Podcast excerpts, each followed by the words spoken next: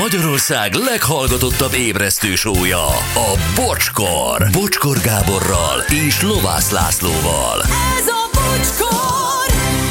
10 óra lesz 4 perc múlva. Na, öm, azt írják itt nekünk, hogy holnap utazom Norvégiába, ígérem megszámolom az elektromos autókat, Futi Tomi.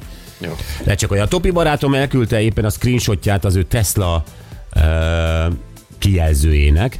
Ö, azt, annyit írt, hogy Dunántúra megy, nem tudom, hogy honnan, nem miután Kecskeméti illetőségű, gondolom, hogy Aha. onnan. A Dunántúl az meg egy tágfogalom. De megnézem, hogy ö, megy a rádiója, világítás, nem tudom, hogy megye. Ö, távolság 167 kilométer.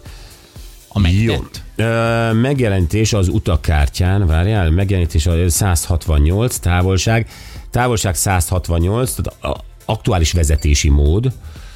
Öm, zárak, világítás, meg biztonság, szerviz, szoftver, várjál, sávban van, alkalmazzon kis erőfeszítést a kormánykeréken.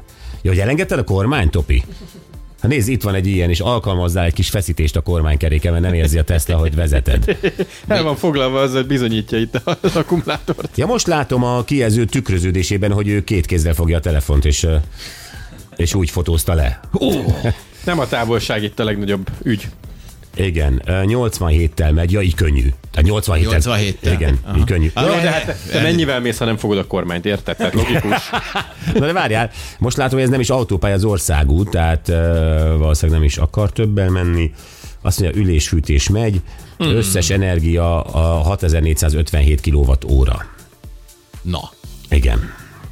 Jó, hát nagyjából itt, itt tartunk, drukkoljunk neki, hogy haza is érjen vele, tehát ne csak abszolút. Hát majd az érdi emelkedőn visszafelé az az érdi emelkedő. kicsit megköhög a Tesla, de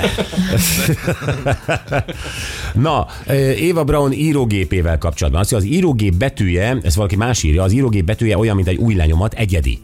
Ha van egy levél, amit Éva Brown írt, az már bizonyíték. Ebben egyébként igaza van.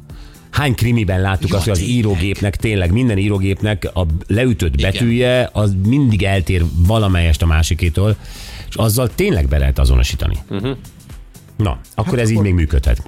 jól van. Vágó Piros jön, és névnapja van. Isten éltesse pirost. Isten éltesse a drága Pirost, boldog névnapot, reggel is megünnepeltük már egy picit, ugye, amikor Piroska nevet betolta a naptárunkba.